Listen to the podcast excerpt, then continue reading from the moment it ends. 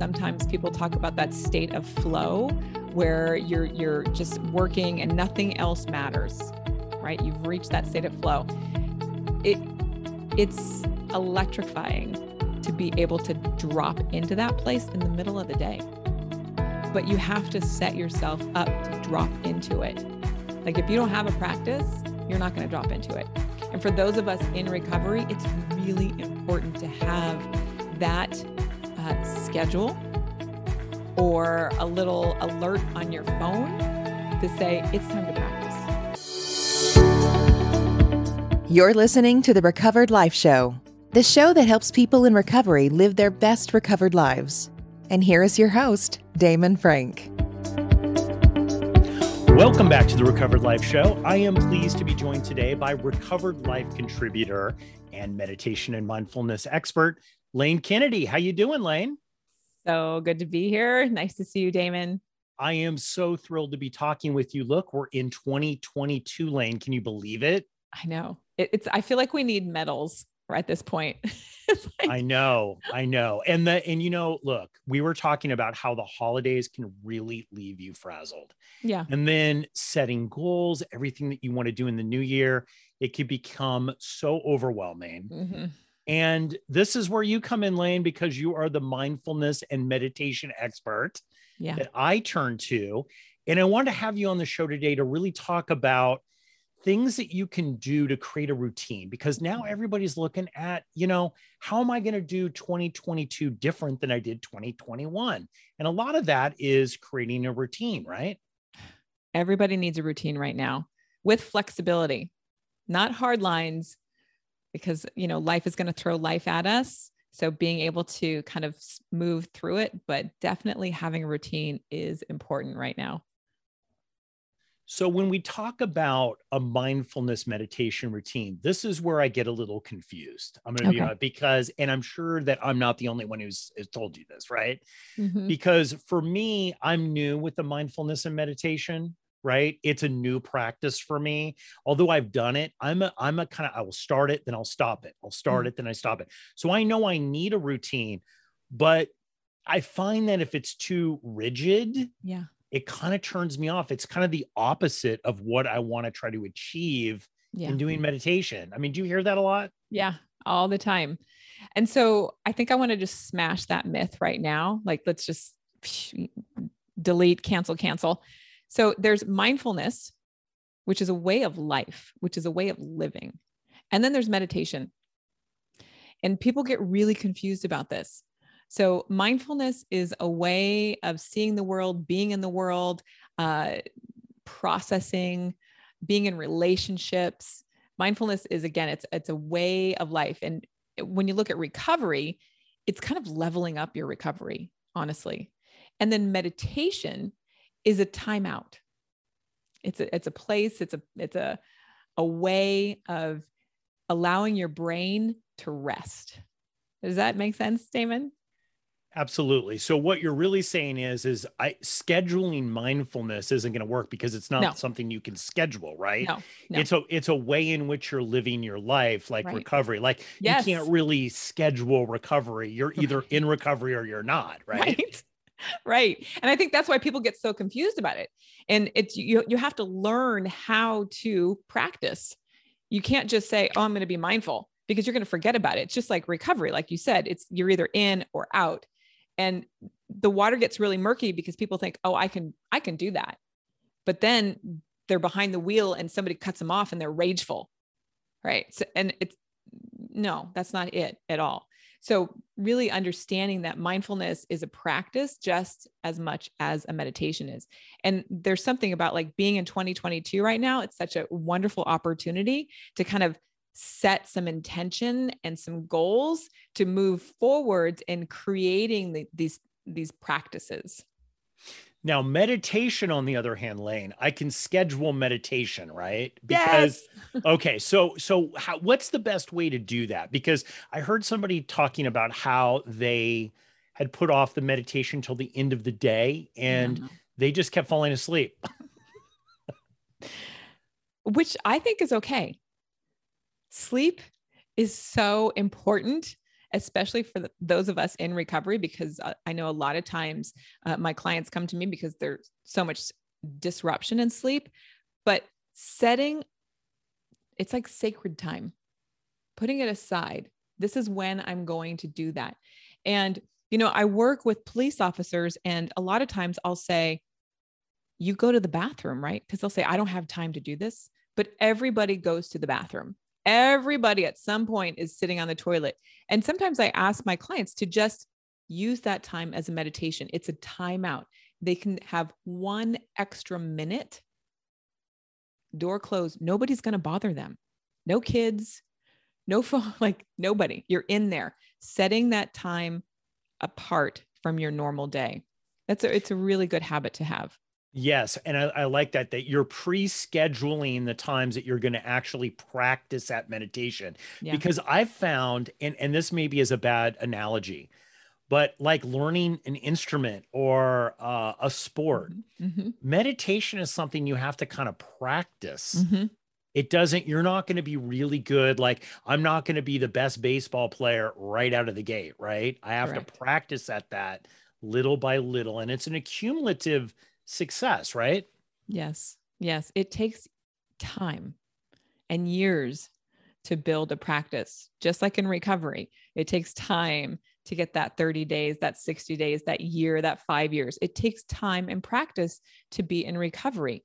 And that's when we look at a meditation practice, you know, sometimes I don't want to practice, but because I've already built that into my life, it's a habit that I do because I know the outcome or the benefits outweigh not doing the practice.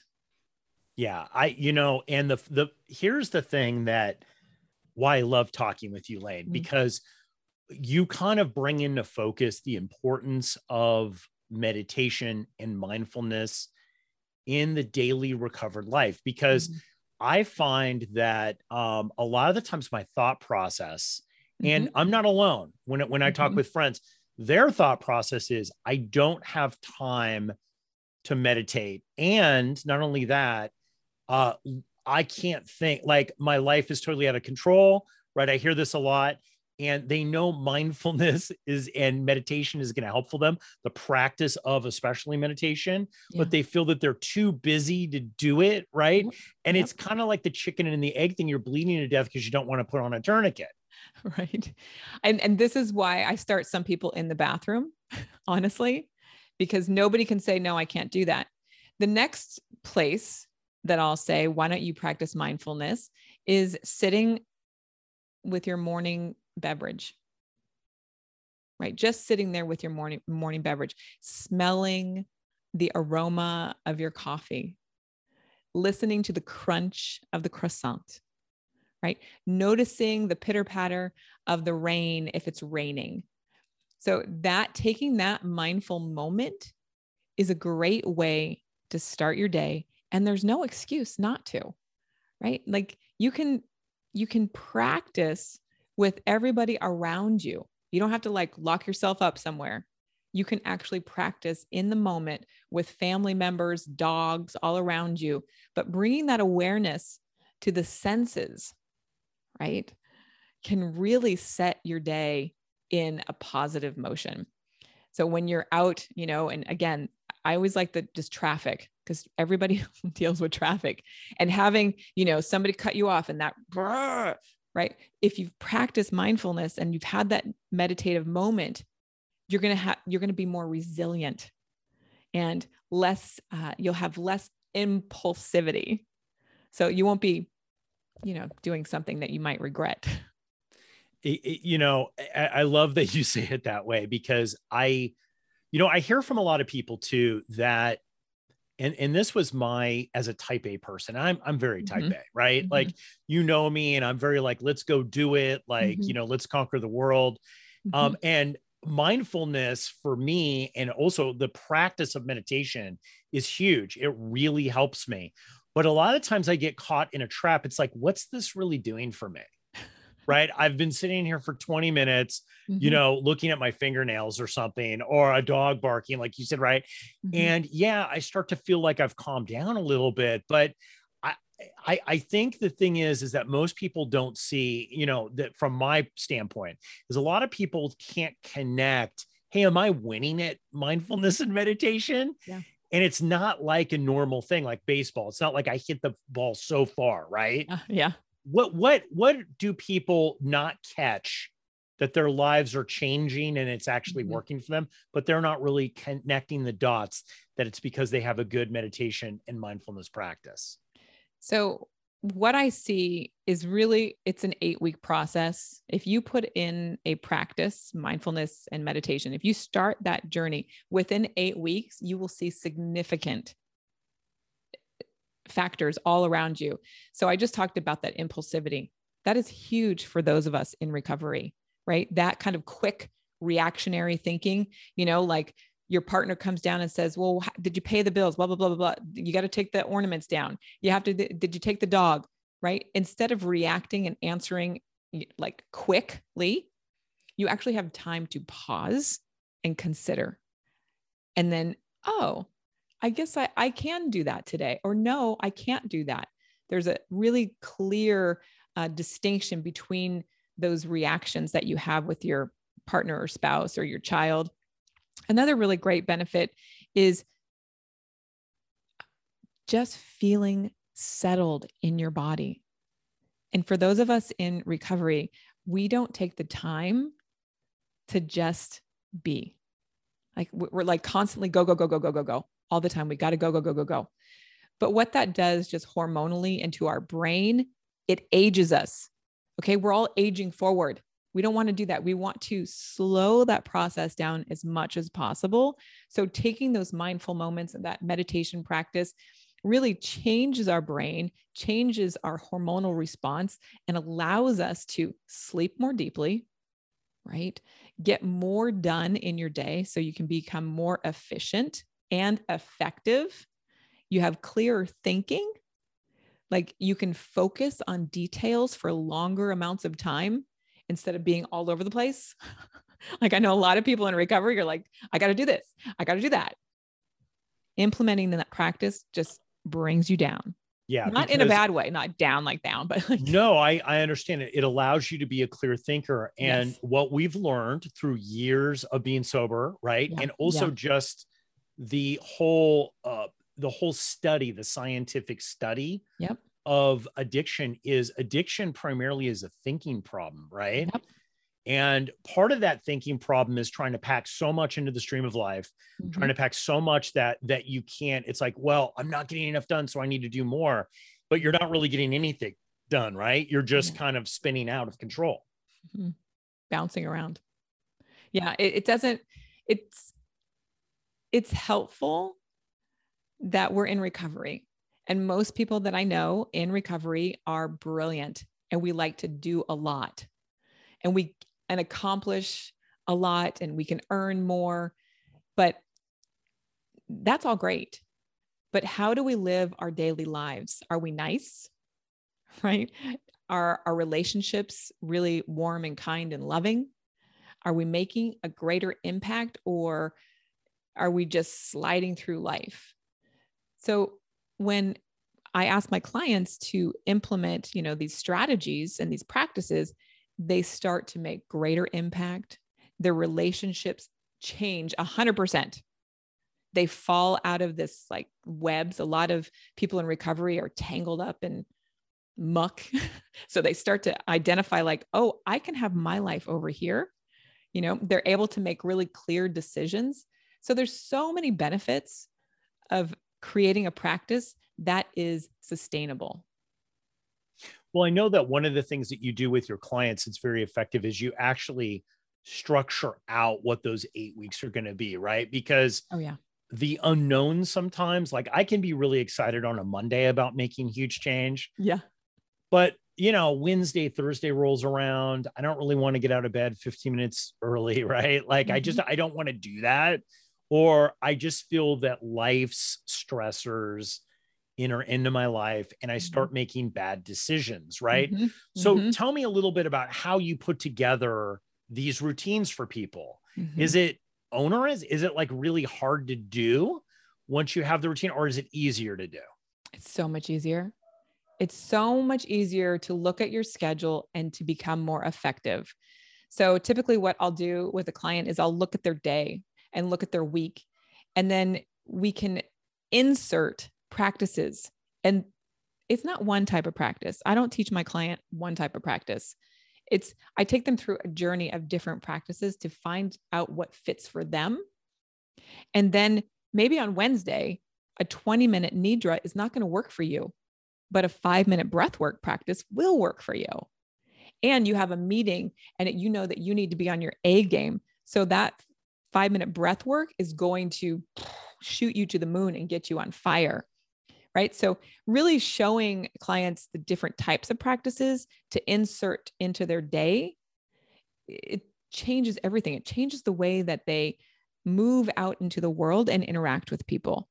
Because in recovery, we want to be our best selves, right? We want to be living our best lives.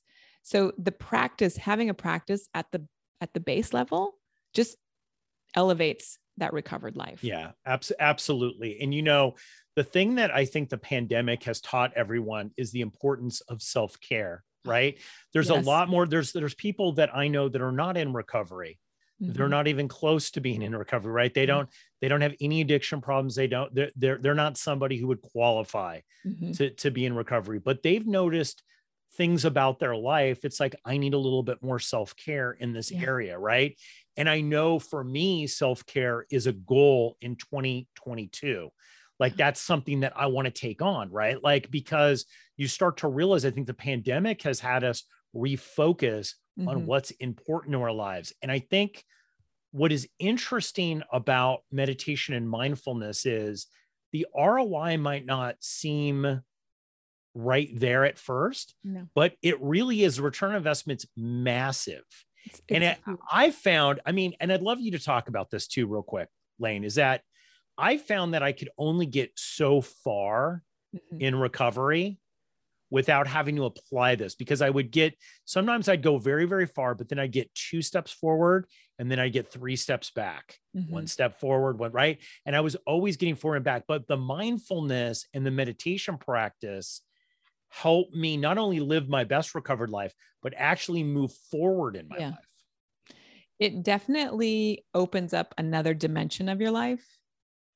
It opens up a new pathway. It allows you to tap into that intuitive thinking right so if you're facing a decision whether that be you know at the grocery store of like what am i going to be cooking for dinner or am i going to be hiring and firing new employees or how am i going to manage my child's you know development in school so these can be very complex issues but when you have a practice and you're committed to that practice you're tapping into a different awareness or consciousness right? I always, it's a different dimension.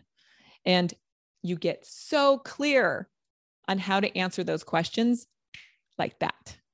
Yeah, it's a times it's a time saver, saver actually yes. at the end. Yes. And this is so funny. And this goes back to the whole addiction thinking. We yeah. think, no, we know the way no. this this this can't work this is a waste of my time why am i mm-hmm. doing this yeah. and that committee starts to talk and it's been one of the only things that totally turns it not only neutralizes the committee for yep. me it kind of erases them to yep. a, to a the, the they're gone and something else takes place something else comes in mm-hmm. that you say you're tapping into something bigger. Can you talk about that real quick?